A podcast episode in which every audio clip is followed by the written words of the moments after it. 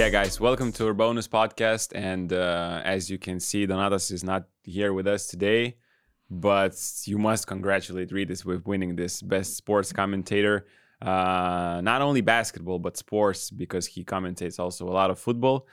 And you could you could sense uh, probably that uh, you are going to win when they told you just just be there. That w- that was my remark It- from it's your like monologue. it's like you know an MVP vote, and, Yeah. and if somebody sends you an email saying you must be at the ceremony, you, You probably ha- have a, a sniff at yeah, w- winning that award. So yeah, I, I definitely thought I was I was there for the reason, but you know, Hmm. I I, I always um, try to be humble, and I'm thinking like uh, today in, Lithuanian media we have uh, so many people to choose from: commentators, uh, Mm. podcasters, journalists, uh, they're delivering various content, and you can watch sports on so many different platforms. And like back in the days, you had two commentators in the whole country, and and you had two broadcasts per, per week.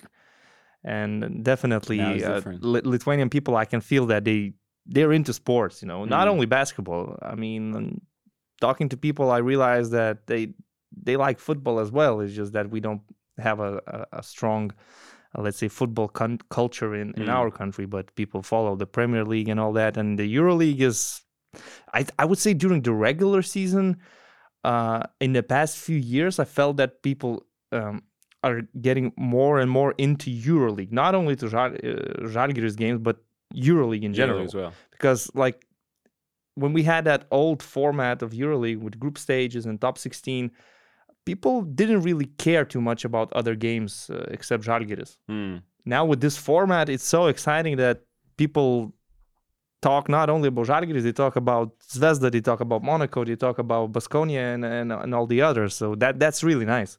That's really Mm. nice for me. talking about those other teams you mentioned, we are going to talk about most of them probably in this podcast because we are going to talk about trade ideas for the EuroLeague because the transfer window is right around the corner. Uh, teams can finally swap players who already played in the EuroLeague, so they are available to play for them uh, after January. And but before we do that, we have to announce that basketnews.com is on Threads now as well.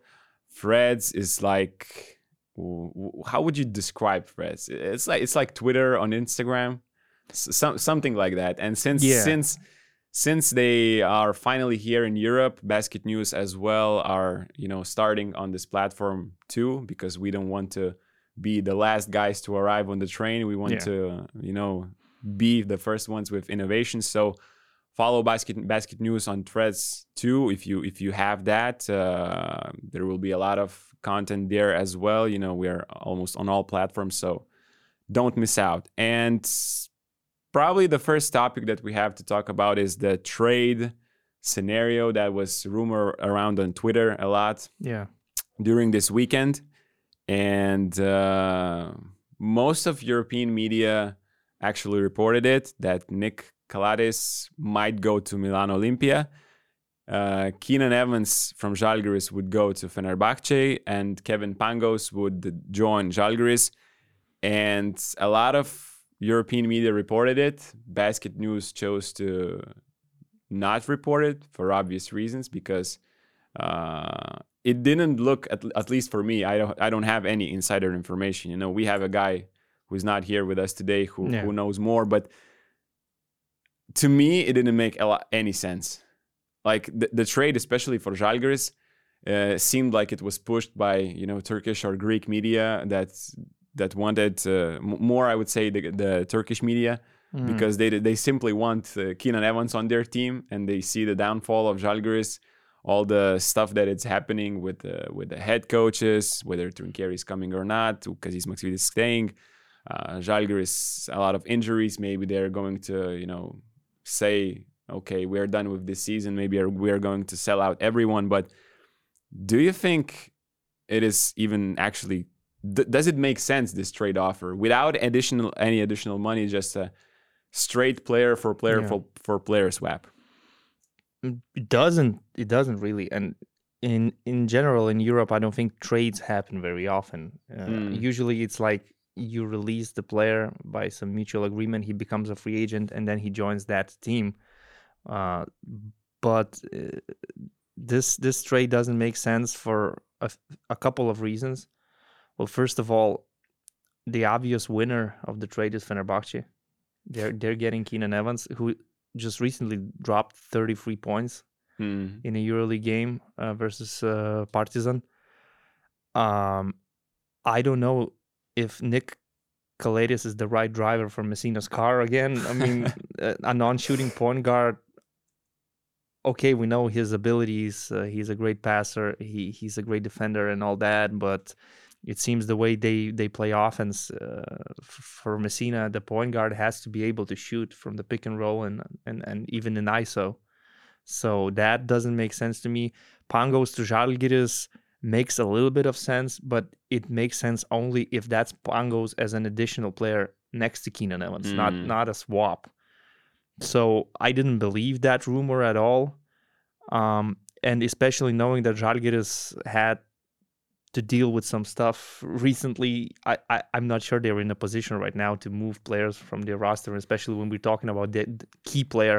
And it was nice to hear Coach Kazys denying all the rumors about his buyout, because not only this trade Mhm. was rumored on Twitter, but also some people started spreading information about his uh, 300k buyout, which Mm. is a ridiculously um, low buyout for such such a player, such a star player in, in Europe right if now. Olympiacos paid 500k for Ignas Brazdeikis, 300k for I- Evans. I mean, come I on. know it's in the middle of the season, but still. And to me, you know, why I didn't like first of all those reports, and why uh, you know I don't believe in any of Twitter Twitter rumors anymore in European media. I think, and I wrote on Twitter like it's absolute on all time low. You know those Twitter rumors, European especially, and. uh uh, I saw Danilo Andjusic as well tweeting that. Mathias Lessort commenting on that as well. Like, you know, they're saying that you can't believe anything that's written these days. Uh, people just spreading misinformation left and right. Uh, they want to be first. And I think that's a really big problem. You know, you're trying to get, I don't know, 200, 300 likes, a little bit of cloud for just trying to be the first not really caring, uh, you know, if you are right uh, most of the time because some of these guys, uh, you know, that are that are writing, I'm, I'm, I'm I started to keep uh, screenshots uh, f- from some of those tweets Aye. on in, in the summer, you know, because we we are keeping tabs on players how they're doing, but uh, we are not keeping track on on those rumors uh, that are that have been spread uh, across Europe and Yeah. you know That I mean, it's just, Uh, it's just how would Žalgiris? People in Kaunas would boycott near Žalgiris Arena if you're, if you're if you're going they, giving they have back Keenan uh, Evans they have right sold outs until March. I think. I think Yeah. if, if they just sold Keenan Evans right now, people would would start asking for refunds. People would not show up, and Yeah. if you No. if you sell like Keenan Evans for 300k, you would lose more money from ticket sales in those in those last five or six games uh, that you that you have in Kaunas. Look, So if I'm if I'm in Žalgiris position and if there are any negotiations uh, happening about Keenan Evans uh, leaving the team during the season, and there is no buyout clause in his contract, I'm thinking, okay, if somebody comes up with an offer for more than million euros, maybe I'll consider it mhm. because you know Žalgiris is a low budget team in in in EuroLeague context, a lower budget, let's say not low but lower budget team, and so if you can make a profit of a million euros or more, then you might consider because you know Keenan Evans, if he continues playing the way he's playing right now, uh, he will be he will be too expensive for Žalgiris to to keep. I mean, after the season, he will probably leave as a free agent. Mhm. So if I can cash in right now, but I'm talking serious cash. how much? So so 500k is not enough. no, One no, million. million and above, Okay. a, a million euros or above. If I'm So- if so- I'm selling him, so th- then of course the fans could also accept it. Like that's in in, in Mhm. European basketball, it's it's big money. Mhm. Uh, and then you're thinking about Pangos or somebody else. But if it's just a swap or or a ridiculous 300k buyout, then it it it, it com- doesn't make any sense. So I think right now Keenan is focused on on playing for Žalgiris, and and the coach just denied all the rumors, and I I hope he stays for for the rest of the season. Whatever Žalgiris achieves this season, it's hard to predict, but they definitely need Keenan Evans desperately because Absolutely. he's just in some games he's just like dragging this team on his shoulders, you know. Mm. Uh, and and of course, uh, other teams are interested. Who wouldn't want to have a, a, a top scorer right now in their team? And especially if we're talking about, let's say, a team that um, now has a new coach, and maybe that Mhm. coach wants to change something in the roster. Absolutely. He probably Šarūnas Jasikevičius wants some additions as well. And, you know, for for people out, Žalgiris are an easy target. You know, they're losing. They have some problems with the head coach, you know. So who knows? But what if I told you that Žalgiris are getting another player from Milano and whether that's Devon Hall, Alex Poythress, Johannes Voigtmann, I'm not sure how much Milano would be willing to give up his him, but Devon Hall or or uh, Alex Poythress, if you add Mm. the, a second guy next to Kevin Pangos, would you make this trade? And, Um, and which one, which guy would you choose? I'm not taking Poythress because he's he's too similar to Kavarius Hayes. Uh, I think he has like similar qualities. Maybe um, he's more consistent and more valued in Europe than than Hayes, but they're similar type of centers. So um, I'm not taking him. But if it's Devon Hall and Kevin Pangos, well, we could have a a talk. I mean, Without money, I, I would want some money, obviously, but you know, if, if if we're at the table negotiating and I'm representing Žalgiris, um, I'm Uh-huh. also asking for for money. But uh, because uh, my, my arguments would be to to to let's say Milano, uh, that guys, you don't need Pangos. You want to um, get rid of his contract. So it's not like you're offering to me a player that you value. You don't value him. You you just like literally uh, put him away from the team. He's not playing. So that's one. Uh, second thing is that Devon Hall, I believe in him. I believe that he's a great scorer, but he hasn't been that great for Milan for the last uh, a year and a half, I would say. Mm. So again, a player with a little bit decreased value. So if you give me these two guys and 200k, 300k, I I take it because uh, you're you're getting players with with uh, legit EuroLeague experience. Pangos will need some time to get in in, in rhythm, but Devon Hall is playing, so he's in good shape. So he could get, help the Mhm. team straight away. Um, so yeah, in this case, like I- if if I if, take it. if Milano would give Johannes Voigtmann, I, I don't believe that at all because Mm. he's part of their best lineups and and you know he's a shooting big who can move very well. So Yeah.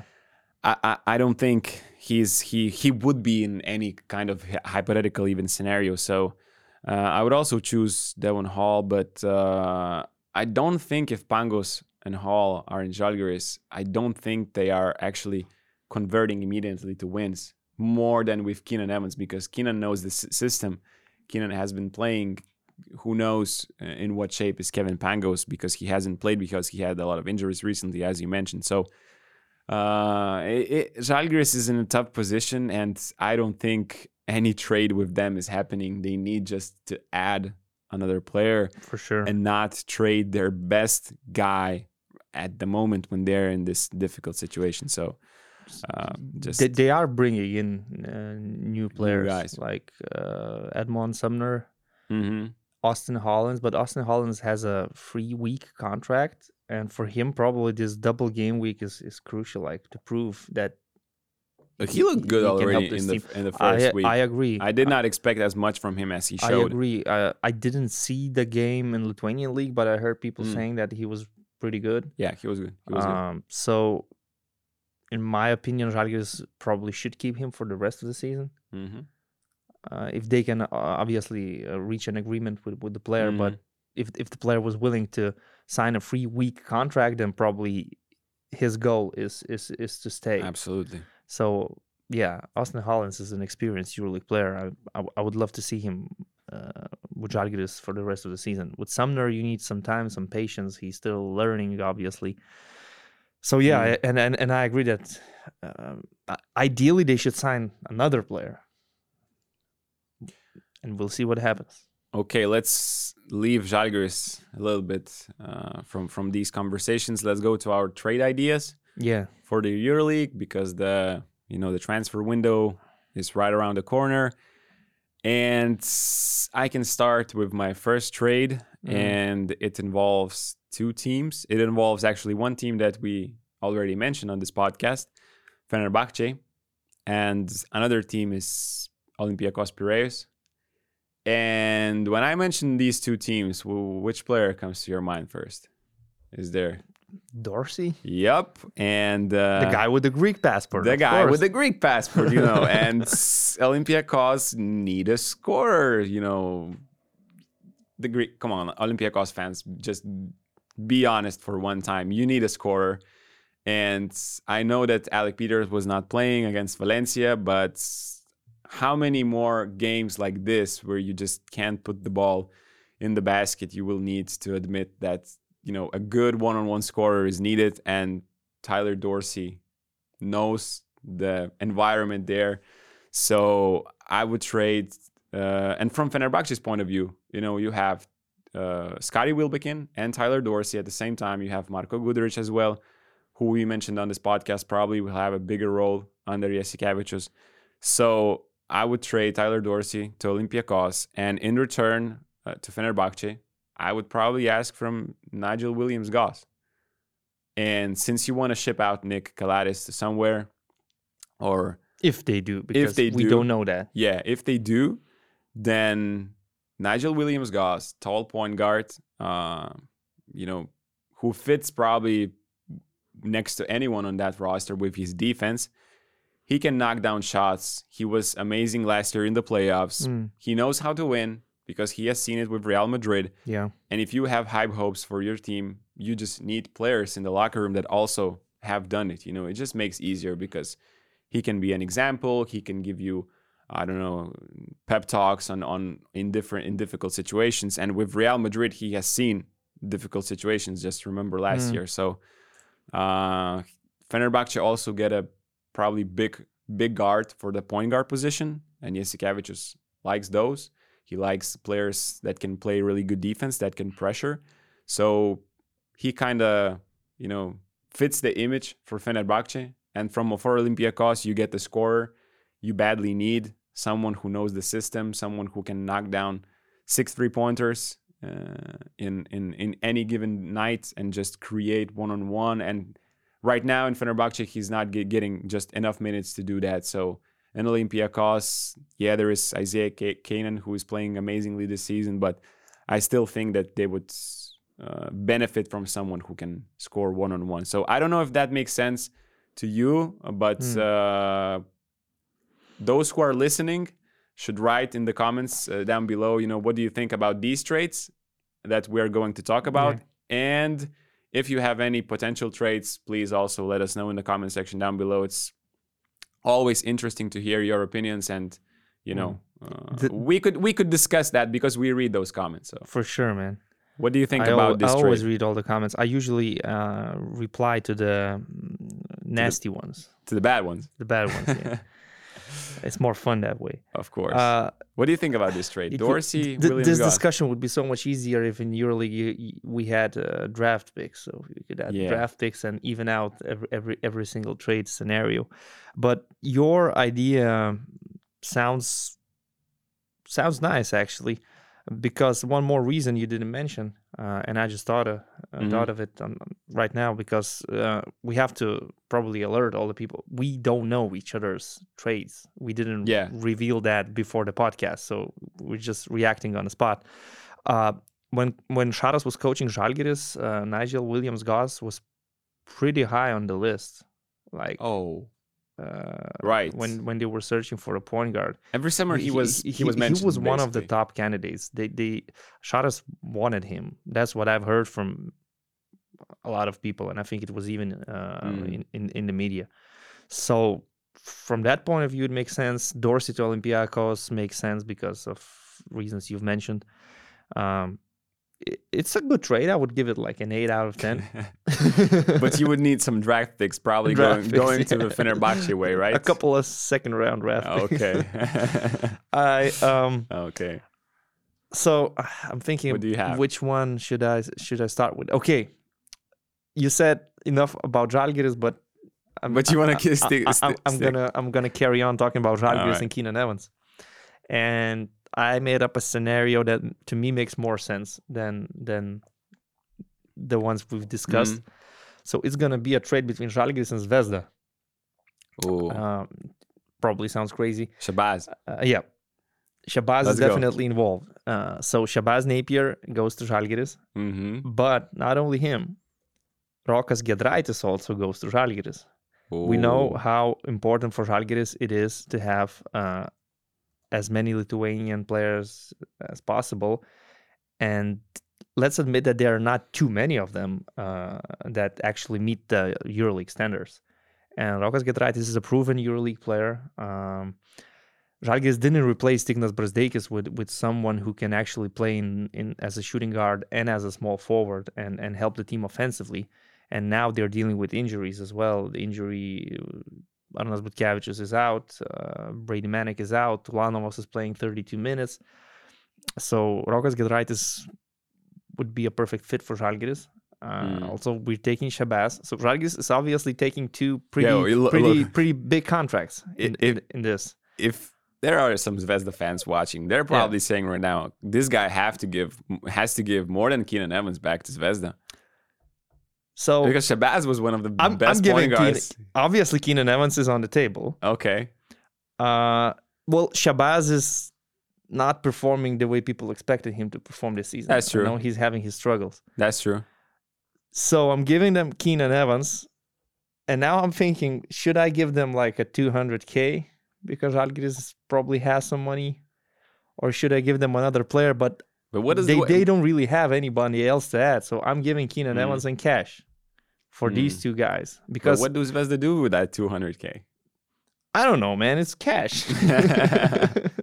Buy Christmas gifts for your players. I don't know, man. And we sign Austin Hollins Look. and do a sign and trade.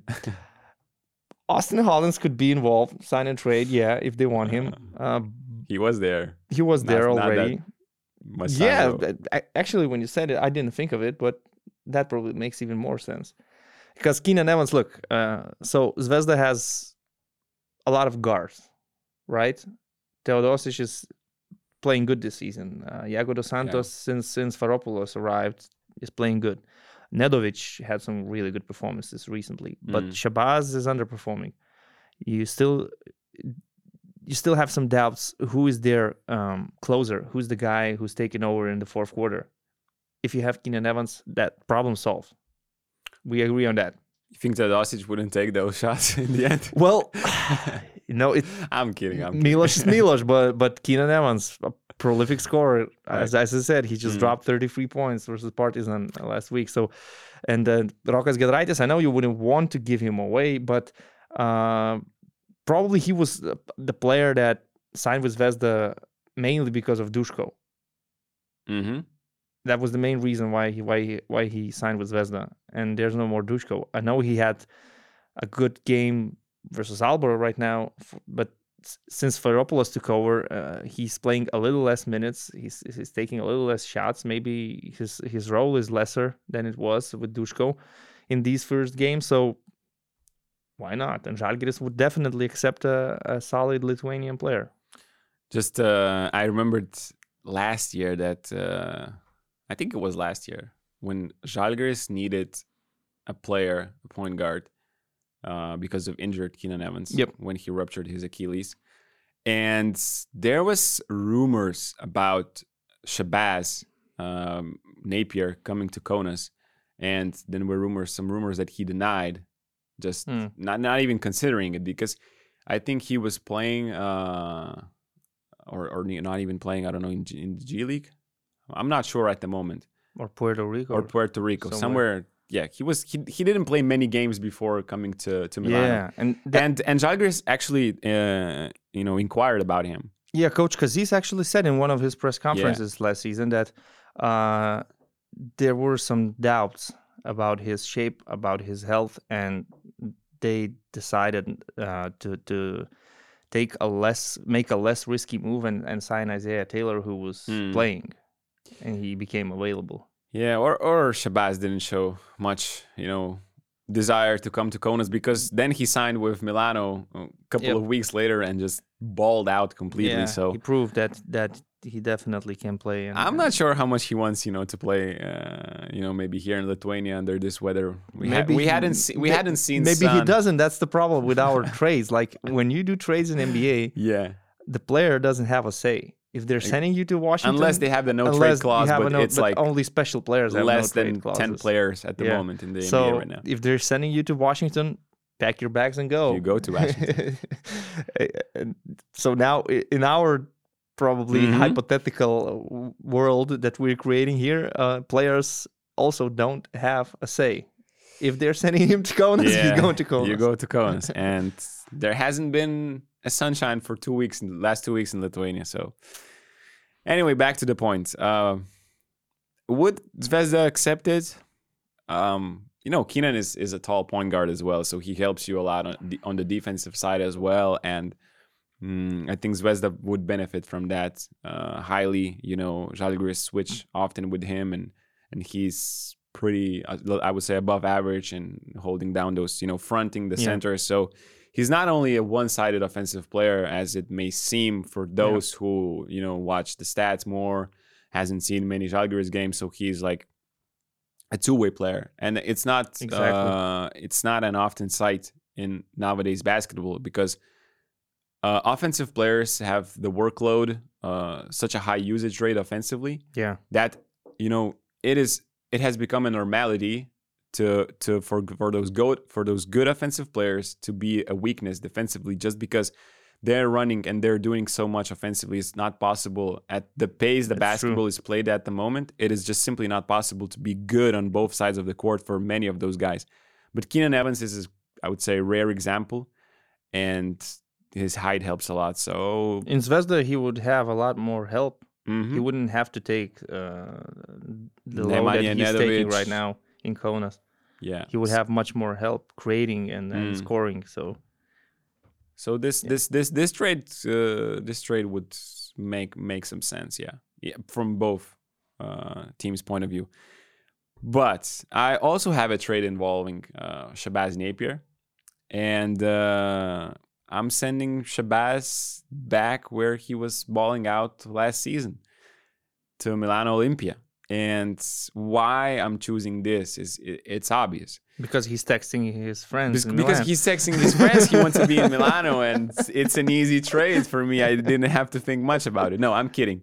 Um, so obviously, you know, he he he liked Milano. He he enjoyed playing there because if you're not in a good mood, you don't play like Shabazz Napier was playing uh, back uh, la- in the last season.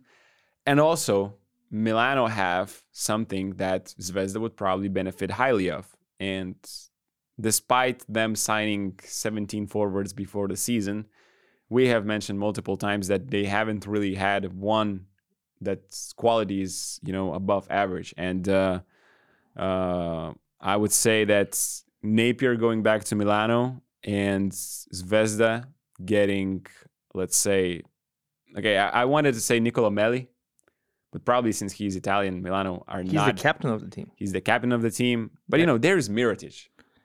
I know. you are man. you are oh, you are perfect in the power forward spot. I know. And that's why I have them in, in one of my trade scenarios as well. Okay, But okay. I'm just thinking Nicolo Melli, No, they're not giving him up. They're not giving him the up. team, they're not Italian giving him player. up. So yeah, not giving him up for sure. So that's why you know Alex Poythress and Kevin Pangos to Zvezda. I think, you know, two for I- one. two for one. I really think uh, Alex Poythress is absolutely underrated right now at the moment in the EuroLeague because he's not getting that just simply much minutes there in Milano. And Uh, if he gets a bigger role, he will solve you know some Hmm. defensive issues for Zvezda. And uh, you know, at the point guard spot, you have Yago, you have Milos, you have Pangos, who could have some time, you know, coming back from injuries and just getting into the shape. And and he could be a high risk, high reward player because Mm. we don't know how he looks at the moment. And maybe in a new environment with a different coach, he's you know the Kevin Pangos that uh, brought Barcelona to Game Five in the Euroleague in the EuroLeague playoffs. So, mm, You- what would you- what you- you say about this? You would still have this issue uh, of um, Yago, Pangos, Teodosic, all Mm. three are, are, are players that other teams want to expose on defense. Mm, Um, but I mean, okay, Alex Poythress is in, but then you have to sacrifice one of the guys that they have already. Maybe cut one of the bigs they have, like Mike Tobey. Mike. Tobey. I'm it's like I don't want to sound disrespectful to anybody, but yeah, know, like- like- why would you expect him to overperform when his best uh, playing time was with Luka Doncic in the Slovenian national team when he was playing at the five, stretching the floor? yeah. Now you're putting him as power forward basically most of the time, so he's just another stretch forward. You know, stretch forward and stretch center is not the same thing. Like stretch center is luxury, and for players like Luka, it's amazing because you have so much space, and then it becomes easier for everybody. And Mike Tobey played his best basketball when he was with Luka Doncic, and Mm. in the EuroLeague there is no Luka Doncic, so you just can't can't uh, expect him to replicate, you know, what he has shown in this in those best outings. So I just thought uh, Zvezda's uh, ambitions and uh, let's say what they expected from him were just simply too high. You know, Tobey for the last couple of years was in, in, in some interesting situations. Like uh, Mirotic got injured last year. All of a sudden, there's Barcelona with an offer for Mike Tobey. Mhm. If if that Mirotic injury uh, didn't happen, we wouldn't have seen Mike Tobey playing for Barcelona. And and now he signed with Zvezda. There are so many other players at his position. You have to compete to, f- for your for your spot for your minutes in general, I think he's a good player, but I agree with you that Luka Doncic made him look so much better uh, that, yeah, he's getting these contracts right now. Uh, but okay, he, he's not in your trade scenario. I, I just thought Mm. that maybe Zvezda Yeah. would have too many people on the roster. if- That, and that's true. If they get two for one. I expect them Yeah. to and to and make some Shabazz in. Milan, yeah, that that should help everyone. Yeah, I I I, This is probably like I accept it. But I gave uh, an eight out of ten for your first rate. For this one, maybe six. okay. I'm not that Thi- convinced. This is like a not wi- that win for. Milano, win for Shabazz, and you're not that convinced for Zvezda side, So- right? So, yeah, exactly. So uh staying in Milan, let's stay in Milan. mm-hmm. It's it's a nice city to stay in. Uh I have a trade between Milan and, and Panathinaikos. Uh, because well, uh, I'm thinking, okay, Dinos Mitoglou is playing amazing, but he's playing 35 minutes per game. Uh, they don't really have a backup for him. They're waiting for Juan- Juancho's coming Juancho. Hernangómez to come back, but even when Juancho was playing, he was kind of a disappointment so far. Uh, I'm not. I'm not saying that he he he will not uh, play better right now, Mhm. but it is what it is. And um, Papapetrou has been out for a long time. They're waiting for him. They have to put Grigoni so much at that third position. He's well, they're one of their top three players in minutes, I think. Mm. So I thought about possible trade scenarios for Panathinaikos to get, let's say, Luwawu-Cabarrot, but I couldn't come up with anything that makes sense for ASVEL Villeurbanne to give up a French player. Mm. So Milan needs guards. It's obvious. Mm. They need guards.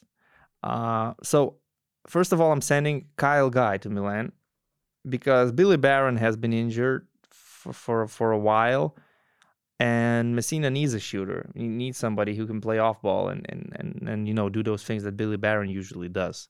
So Kyle Guy, I know that he this season in EuroLeague we haven't seen much of him in Panathinaikos. There are some games where he just plays two or three minutes, but there's potential definitely. If you saw him in in Joventut Badalona, he's a good player. He's a good shooter.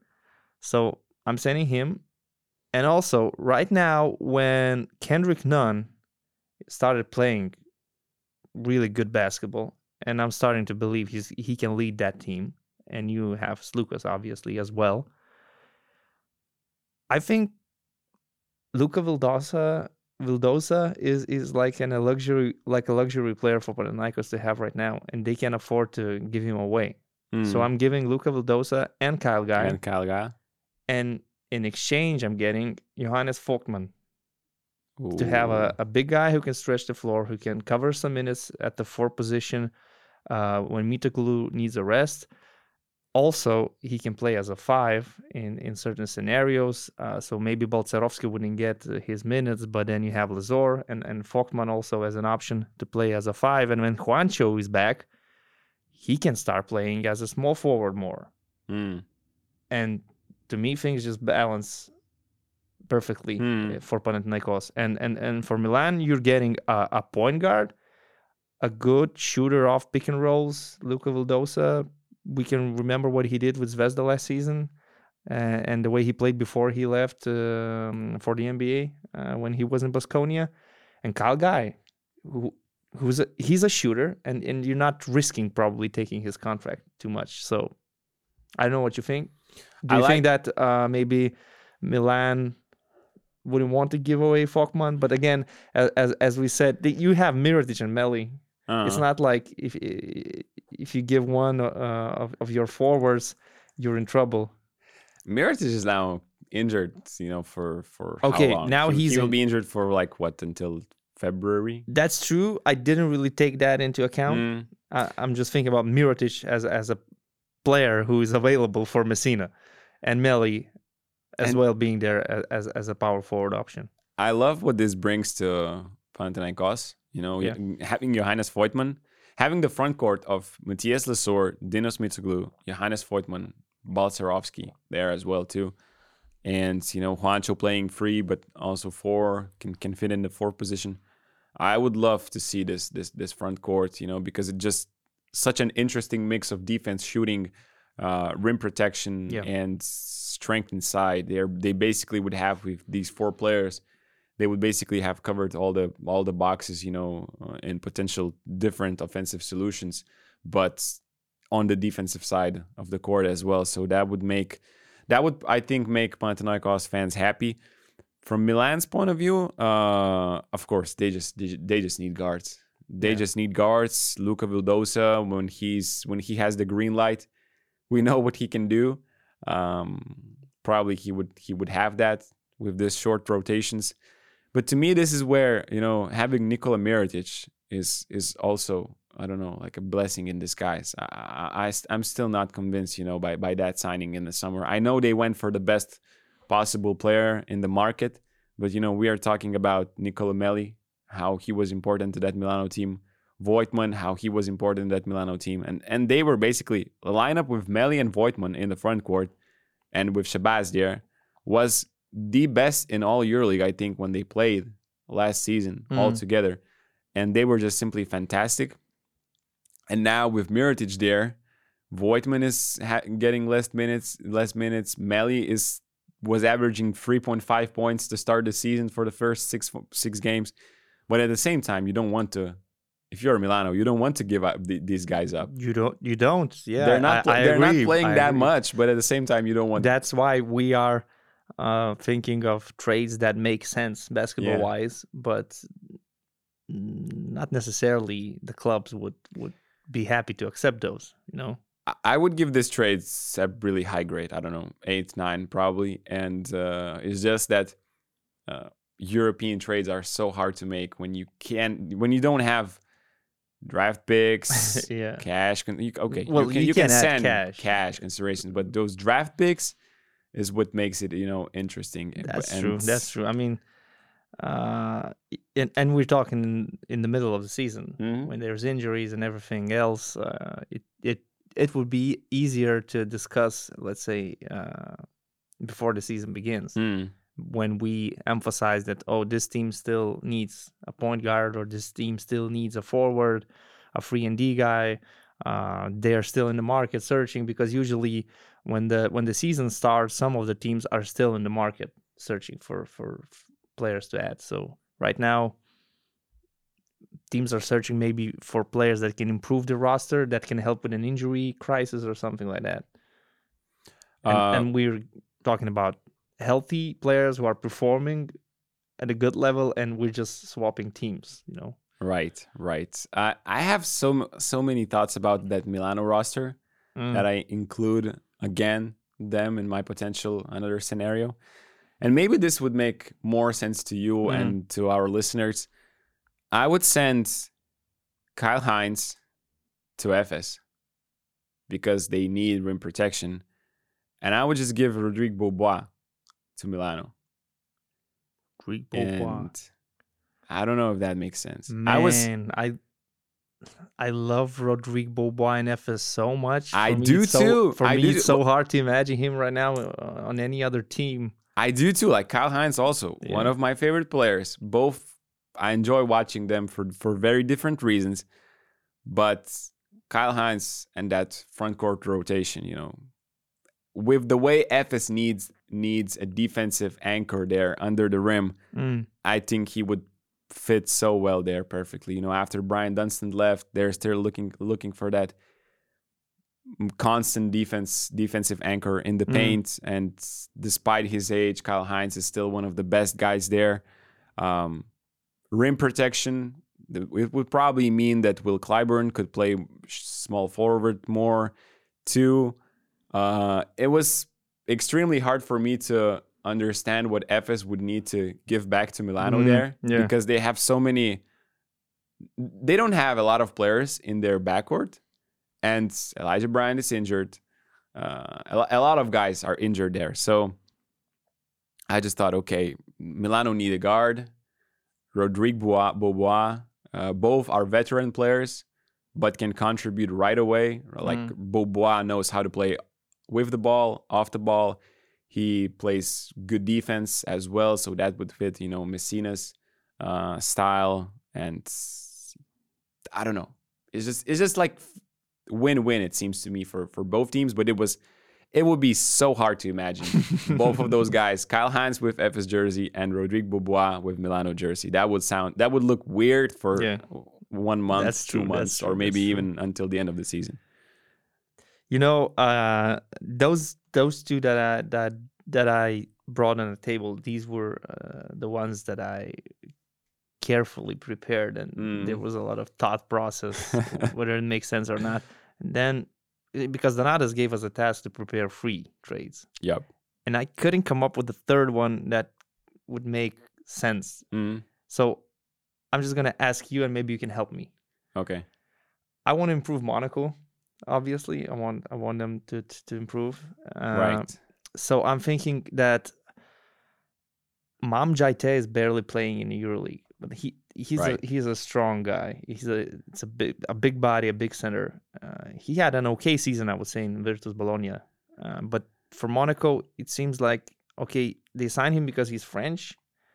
Uh, maybe he's playing more in the French league. I don't follow them in the French league that much, but Mm, you have Demo, you have uh, Donta Hall, you can put Peter Cornelie as, as a five, which Sasha Obradovic sometimes does. So I don't see how Mam Jaiteh is, is, is that uh, Hmm. important to them. So who do you think I could get for him in the market? Let's say which Hmm. which team do you think could benefit from from a strong center like Jaiteh right now? Virtus Bologna. As Virtus Bologna. Ironic as it may sound, but I don't know. It's just you, you caught me on a spot, and it was Bring like him back to- to Virtus, right? uh, Bring him back to Virtus. Why? Why not? Um, But then, what do I get from Virtus Bologna? Because definitely Monaco don't need Yeah. guards. you need shooting. You need sh- people who can shoot, right? No, from Virtus. What can they offer? Dobric? But it's another. I mean, you have uh, Diallo, you have uh, Jordan, Jordan. Mickey is there, who's shooting lights out. I think this But- season from from the free. they but- wouldn't swap Jordan Mickey for Mam Jaiteh. No, I would I would need to add someone. probably. Oh, after the Žalgiris game, he made only six threes after Jordan Mickey. He's like nine Alright. from, nine from twenty one Yeah, he just started for the season. started the season with good shooting numbers.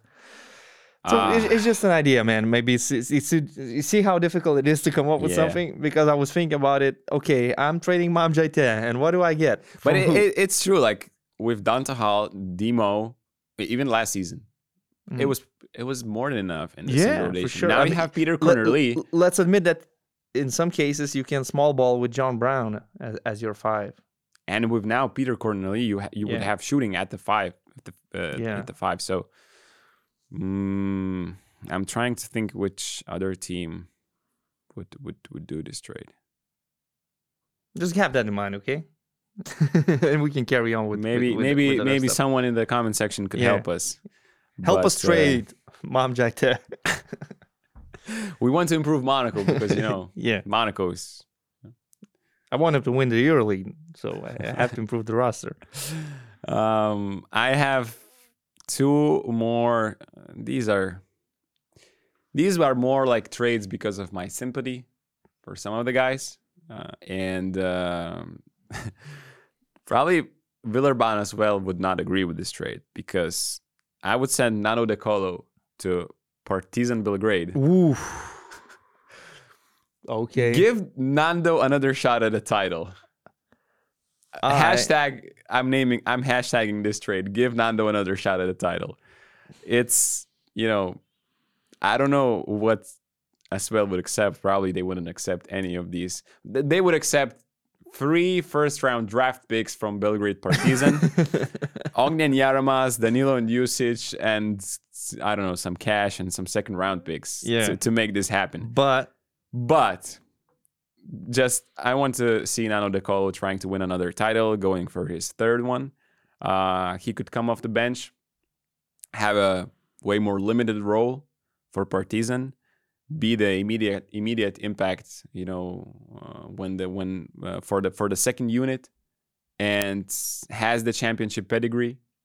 If Partizan is playing how Partizan is playing right now at the moment, they are definitely going to be a contender for the Final Four. So having Nando De Colo with his knowledge, with with with his presence, with his veteran tricks, how to draw fouls, how to make easy shots from the free throw, free throw line, you know that would make Partizan's already but you insane offen- offense. you, you didn't answer yet the most important part. what? What do these guys in Villeurbanne get? do they get something? Jaramaz and Jusic and uh, Nah. Nah, nah. no, man. Come Ponitka? on. Come on. Ponitka. Uh, I would love to see you uh, making this offer uh, to. Gianmarco Pozzecco. Like you, you can approach Gianmarco Pozzecco and say, "Look, give away Nando De Colo for a couple of role players from Serbia." They gave Nico Mannion from Basconia. yeah, but they didn't give up Nando De Colo for that. no, I mean, Okay, it's nice that you have this idea about De Colo. Uh, yeah. it- winning- I- the as I said, this is not a real serious Yeah, trade it's, offer. it's nice just- that you're thinking and Yeah. caring about him so much. That's why I started, you know, from sympathy. Uh, I honestly think, and uh, maybe it's just, uh, maybe it might be a, a wrong thought and a wrong Uh. thing to say, but in my opinion, since Nando De Colo obviously wants to play in Paris Olympics and wants to win a medal with with mm, France, it's actually better for him not to have a deep EuroLeague run with with all the quarterfinal series, Mm. Final Four, and, and and everything else. And then if you play for Partizan, it's also ABA League versus Zvezda, the crazy eternal derby. It's probably better for him to be in ASVEL to sometimes maybe um, skip one of the double game week uh, matches that they play to sometimes have more rest. they'll start doing that in, on January. In January, let's be real. His priority right now is is Paris 2024. right? Right. Yeah. Okay, so you rejected this trade as I an did. unofficial ASVEL general Fro- manager. I, I rejected it from two of uh, two of the three sides that we're talking about. Partizan, I accept, but uh, De Colo declines and and ASVEL declines as well. Okay. Come up with I- something better. I, don't have a counter offer at the moment. okay, man. Uh, but another player that I would like to see, you know, switch teams, and this would probably mean uh, just buy a buyout, not not even a trade, is Jaleen Smith, Yeah, who is struggling to find rotation minutes in Virtus Bologna. But we all know he's he's a great player, and For sure. there are a lot of teams in the EuroLeague who could benefit from a a guy who could score. Uh, and he's also a good defender. so Milano, Žalgiris Kaunas. I would love to see him in Kaunas. I would love to see him Kaunas as well too. So hashtag free Jaleen Smith and uh, guy can hoop.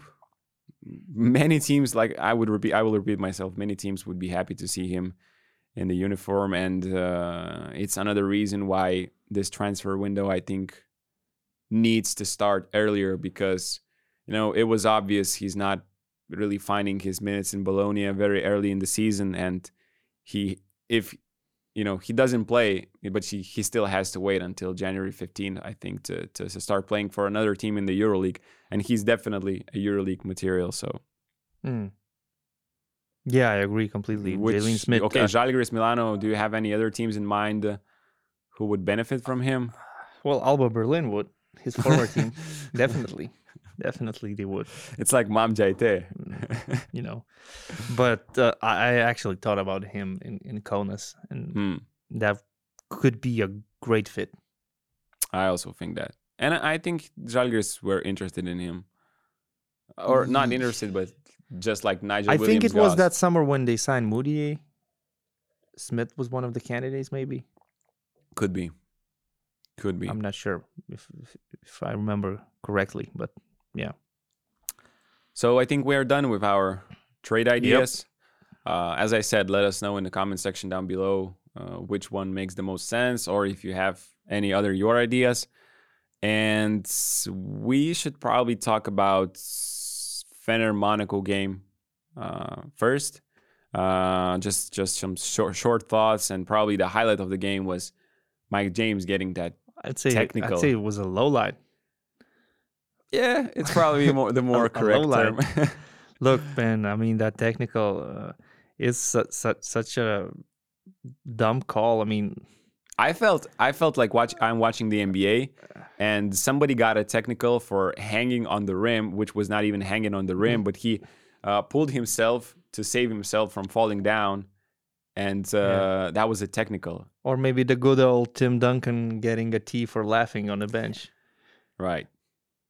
No, I mean there are no rules that not allow a player to celebrate his shot. Mm. The only cases where you get a technical for celebrating is if you do it in your opponent's face. If you do it, let's say, pointing to the other team's bench, like Mikal Bridges got Mikal a Bridges, technical yeah. in World Cup because he was doing his usual three point celebration, but he was doing it straight to Datome's face on on team uh, team Italy bench. So this much, yeah, so okay, that's a technical. I agree. Mike James just made a big shot, a difficult shot, and and he ran to the other side of the court celebrating with three fingers. And he was not showing that to to any of his opponents. He was not disrespecting anybody. It's just a normal thing to do, normal reaction, and then pff, technical out of nowhere. I, I I just couldn't digest that one, and I, I would love to hear the explanations from the refs. What did they see and why why they they gave the technical? maybe they misinterpreted the sign. I have no idea, but please, EuroLeague, if you're watching, don't make this a league where you call these soft ass technical fouls for the players for, nothing. celebrating. Yeah, I hate when in the NBA they make a poster dunk of the season, and simply because for having a mean Yeah. mug face to your opponent, you're getting a technical. Yeah. I just hate that. and the player should be able to let's say, uh, join the conversation with the crowd. Like we're talking about Right. Isaiah Canaan's shush in Barcelona up until this day uh, as, as a great thing that happened, and we Mm. loved it. So if the player wants to, let's say, um, show that he's made a free pointer playing away from home to the crowd, showing like, look, guys, you see, we're not giving up on this game. I'm in. It's great. Mm. There's no harm in it. So uh, I, I- hope it never happens again. I mean, that, that was the dumbest call of, of the year so far. Uh, what did you thought about just Fenerbahce winning that game? Yeah, Shar- uh, Sharas was there for 24 hours basically, yeah. and he basically himself mentioned that it was still, you know, I didn't do anything. It was these guys that won the game, and we all know how Fenerbahce were playing Yeah. good at home. So, what did you did you see I mean, anything from that game? a well-deserved win. First of all, they were the better team uh, on the night. Actually, if they made some of the uh, shots uh, that that they created, some of the open looks, uh, could have been an easier win uh, because they only had a one-point advantage after the, after the first half because of Mike James uh, some difficult shots that he made in the last minutes of the second quarter. But Fenerbahce just couldn't make their own shots, so they easily could have been uh, up by ten or twelve uh, going to the locker room. Uh, but in the end, a well-deserved win. Uh, one thing that that definitely stood out is the 17 offensive rebounds, and I think Sharas in the post-game interview uh, said something like, uh, "We're a tall team, and I expect uh, this to become our one of our strengths." Uh, so there's probably going to be an emphasis on, on the offensive rebound because in this game they had um, height advantage in, in two or three positions uh, almost all the time on, on the court and they managed to use that like nick Calathes as your point guard he grabbed four or five offensive rebounds uh, all the other guys were, were, were helping as well after the game sasha Obradovic was angry because his players couldn't box out properly so the 17 offensive rebounds shows that these guys were um, they were locked in. Uh, they were fighting for every every ball. And other than that, we, we saw what we expect from Fenerbahce this season, like Mm. Nigel Hayes Davis being one of the key key players. Um, Dyshawn Pierre got into foul trouble. It didn't help him, but uh, one thing that I liked is is is when Monaco uh, put Kemba Walker in the lineup. Sharas was playing with Yam Madar, so immediately uh, they were uh, in, involving Kemba Walker to every pick and roll, and Yam Madar uh, had some good moments offensively when Kemba wasn't was on the court. So we know that Charas always emphasizes all the mismatches, uh, all the strengths and weaknesses of, of, of the opposing team. Uh, I know that in 24 hours he didn't create a new system. It would be ridiculous to think that he did. But, But, but you could say that you know um, involve Yeah. Kemba Walker in every possession. yeah, some That's- some that's- like let's say many prin- prin- adjustments that you can do. principles like before the game in your in your pregame speech, like you emphasize uh, what Monaco has and where where should we attack, and in general they were really aggressive. Like the new coach when when there's a new coach. It, it- First of all, it's not about the system, about the playbook, about the rotations that will change uh, in time. But first of all, it's about the let's say fighting spirit and players wanting to prove to the new coach their value to the team and i could feel that i mean in general it was a good basketball game for Fenerbahce Mm. and with better better shooting percentages they could have won it uh, by a bigger margin I Scottie Wilbekin was like one from seven and and most of his shots were open looks Hmm. And just for the record, uh, Fenerbahce were averaging just 10.2 offensive rebounds. You mentioned they had 17, and we talked about how Jasikevičius will try to emphasize that because he said like we have a tall team, and that's true. You have Guduric, you have Dyshawn Pierre, Nigel Hayes Davis. you, have, size at almost every size position at every position. So I'm interested to see how this average will grow, and uh, I'm excited to see what Jasikevičius brings Yeah. to this team. And I mean, the only thing I I, I can cannot right now uh, predict his rotation of, of centers. Like in this game, Sertaç Şanlı had some problems defensively, especially on the first possessions versus Motiejunas in the post. Motley again, he's always getting into foul trouble. So there's a lot of work for Sharas with with with the Mm. centers. Actually, all the other guys, um, their experience, they know how to play. I don't, I don't think you need to change that much, but The center position, I have some question marks. Mm. Uh, uh, Papagiannis uh, is injured; he didn't play. But Motley and Şanlı, there's a lot of work work to do. Like, I hope he helps as a coach for Motley to become a better player, maybe to make a step forward. Mm. But Şanlı, he had him in Barcelona. He knows what he can He do. knows what he can do, and he knows his limitations. Let's say. Uh, speaking about offensive excellence, we cannot not mention Partizan's performance in Kaunas. Um, 58 points in the first half, if I'm not mistaken, the most Žalgiris have allowed uh, this season in the first half. Uh, Real Madrid had scored 53, but it was uh, an away game for, Ja- for Žalgiris. Partizan scored 58 points in an away game this Mm. season. Um, from my perspective, this was probably the, the most beautiful 20 minutes of offense I've seen this season.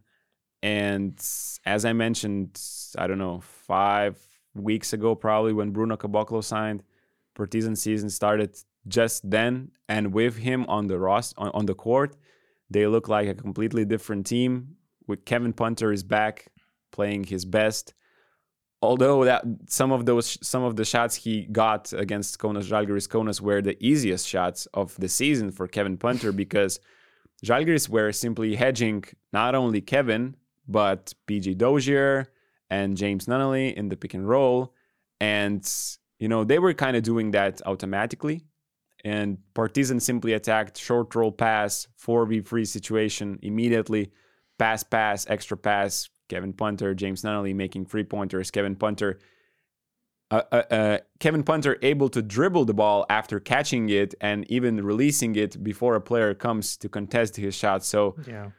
that's not usual, uh, you know. And but but but yeah, that's how your offense works because PJ Dozier is playing amazingly the last five or six games uh, on both sides of the court. But his, I would say, his confidence in offense, Mm. especially, is showing.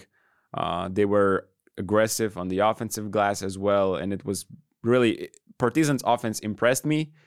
Even though at the same time, some Žalgiris uh, defensive choices were could also be questioned. So, Yeah. what did you see from that game? What just one thing that impressed you most, or one player, or I I agree with you. I mean, it was just beautiful offense. Uh, the ball movement when you have two extra passes for the perfect shot, you sacrifice a good shot, then you sacrifice a great shot for the perfect Mm. shot. I mean, it's it's just amazing to see and the way these guys click together. Uh, some could say they don't have a typical point guard, but it's just a cliche. You don't. Željko Obradović is just proving you don't need that. There's players who create. There's players who can shoot. There's players who set screens. The bigs, the Mm. forwards, the guards, and there's no, there's no such thing as a classical point guard. It's it's outdated. Forget about it. Uh, PJ PJ having- Dozier is, is is is becoming a star in EuroLeague, EuroLeague recently, and they signed him as a replacement for Dante Exum. And the the way he's playing right now, I mean, he's a guy that I wouldn't be surprised to see uh, getting a triple double on some night if he's playing 32 35 minutes. Although that week Codi Miller-McIntyre was really close to a triple double. rebounds. Shout out to him. But um, some other things, of course, from Žalgiris side, like you have Edmond Sumner, uh, who's a EuroLeague rookie, doesn't have EuroLeague experience. He he's not familiar with James Nunnally, probably, who's a 50, 60, 90 uh, club uh, member. And like he's going from the weak side to help, uh, leaving Nunnally completely open in the corner, and then on the closeout, he meant he fouls him, and that's a free and one play. And Partizan actually scored nine points from two possessions because there was this free and one play, and there was a, pun- I think Punter's free pointer with also foul. Šmits fouling uh, Vukcevic under someone, the basket someone under the basket. and and he made 2 free Mhm. throws. Uh, so twice uh, Edmond Sumner committed to weak side help from James Nunnally, and and from from these two uh, situations, Nunnally scored seven points. Mm. You don't do that. It's James Nunnally, man. He's probably the best spot up shooter. but at the same time, right if you hedge on Kevin Punter up top, there has to be help inside. it's true, but I, I mean, then the coaches have to adjust the game plan if you see that it's not working. they started switching. they were punished too much. They were Mm. punished. Uh, of course, in the second half things changed, but the game was already away from Žalgiris, and and they made a couple of runs. That nice run in the third quarter, but Partizan managed to respond. And, and another thing is their starting lineup. When you start with Caboclo, LeDay, and Smailagić. Yep. Zach LeDay at the free. So- they started uh, with this lineup also against Milano. Yeah. And it make per- makes perfect sense because you have such big lineups by both Žalgiris with Yeah. was at the free trying to post up a So- lot.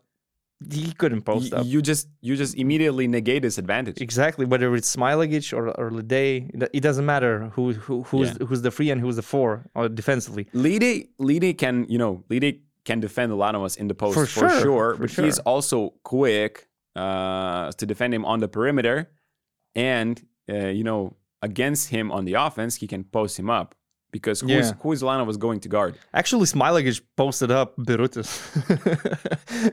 Smailagić in that lineup is like a three or a four, and Birutis is the tallest guy in, in Žalgiris, and Smailagić just I would I I would say scored in the post. in that lineup mm, we are going to wrap it up, but I mean, it depends on the matchup. Smailagić is like for me is five, Caboclo four, Ladi LeDay but it just depends But on the it- it- matchups It, who really doesn't guarding. matter. It, Yeah. it really doesn't matter, right? Like we said, Yeah. Partizan are playing without a point guard, a real point guard.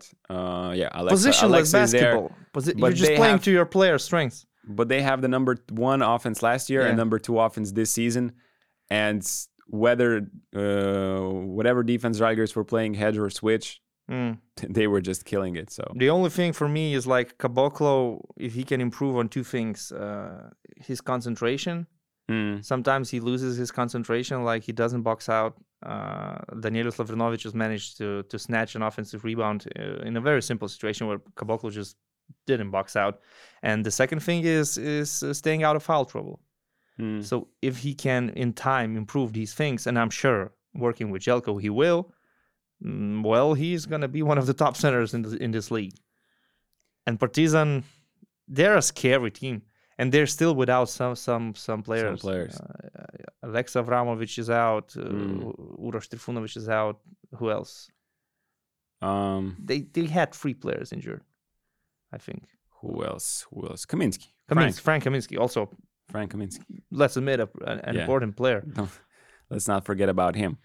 Uh, one of the last two topics, you know, Olympiacos in EuroLeague uh, had a racial incident where one fan uh, had some comments about the referee and, uh, well, EuroLeague and Olympiacos banned him basically, which I'm really happy for, that they were able to identify the person who Mm. did that uh, very quickly. Actually, I think Olympiacos banned him a couple of hours after the game, which to me it's it's like a pretty hard thing to do. Like either the referee pointed him out to the um, to the guys that are writing this, this the stats at the table, but anyway, uh, you know, EuroLeague uh, banned this guy for life. Olympiacos uh, also said that they're not going to allow him to any of those games forever for life. So Yeah. I'm, I'm I'm really happy about this.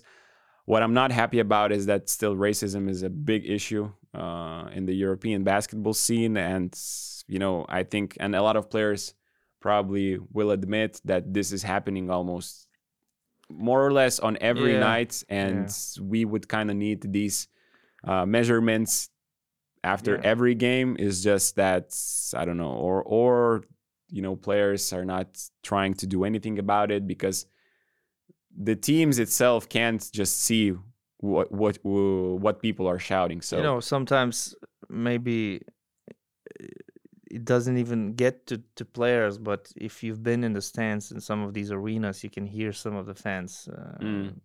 talking racist bullshit all the time and uh, it's a shame you know it, it's bad on the image for the club for the league for everybody uh, and one thing that is disgusting to me is that there is a a random dude uh, watching a basketball game and he's trying to insult successful people who worked hard to be in these positions whether it's a referee or a basketball player. They achieved a lot in their life and he's sitting there he's thinking he's better than them because he's white Like motherfucker, get some help. Honestly, to anyone who who who who's who's thinking like that Olympiacos fan, I, I wouldn't even want to call him a fan. He's definitely not a fan of the game. Uh, so, I mean, it's it's just disgusting. Hmm. It- It's great that EuroLeague reacted and Olympiacos reacted, and in the future, I hope that, let's say, when there's something like this, people will help to identify the person that needs to be punished. Like maybe even other people watching the game, other fans, Hmm. could call the security and say, "Look, this guy, we just heard him say this, this, and that, and it's not going to be tolerated." That's the community which is we That's the way it should be. That's the way it should be, Mm. and it doesn't even matter where it is, whether it's in Kaunas, in Belgrade, in No. Athens, Milan, or any other city or country. I just remember to probably close this topic off. I just remember uh, one poster that a, a black kid was holding during the Black Lives Matter movement. Yeah, There was like this I don't know little kid, six or seven years old, and he was he was holding a sign, which was said, uh, "When do I go? When do I go from cute to to monkey or or whatever?" Like, at what age? Because usually, you know, you know, kids are cute for everybody, but when you grow up, uh, and if you're black, you might you sometimes you know get called with all these words that you're not supposed to be get, be get called. And to me, this, this was like this was such a way you you you don't uh, let's say you are not born a racist, but you are you know told to be a racist at some point of the age. And to me, that poster was like, okay, this is this is like what should be shown to a lot of people that you know are tolerating this this, this bullshit. And when do from when when really this this this kid go from cute to be to be called this? I'm, I'm I was I was like, okay, this is really a nice uh, way that a lot of people should see this this poster. I don't know what else to say, man. I mean, some people just need to get educated. Right. Um, okay, guys. I think that was it. Podcast is done without Donatas. Somehow we we've Somehow we managed to do it. Don't forget to like this video, comment uh, about our trade offers uh, in the comment section down below, and we'll see you next time. Bye. See you guys.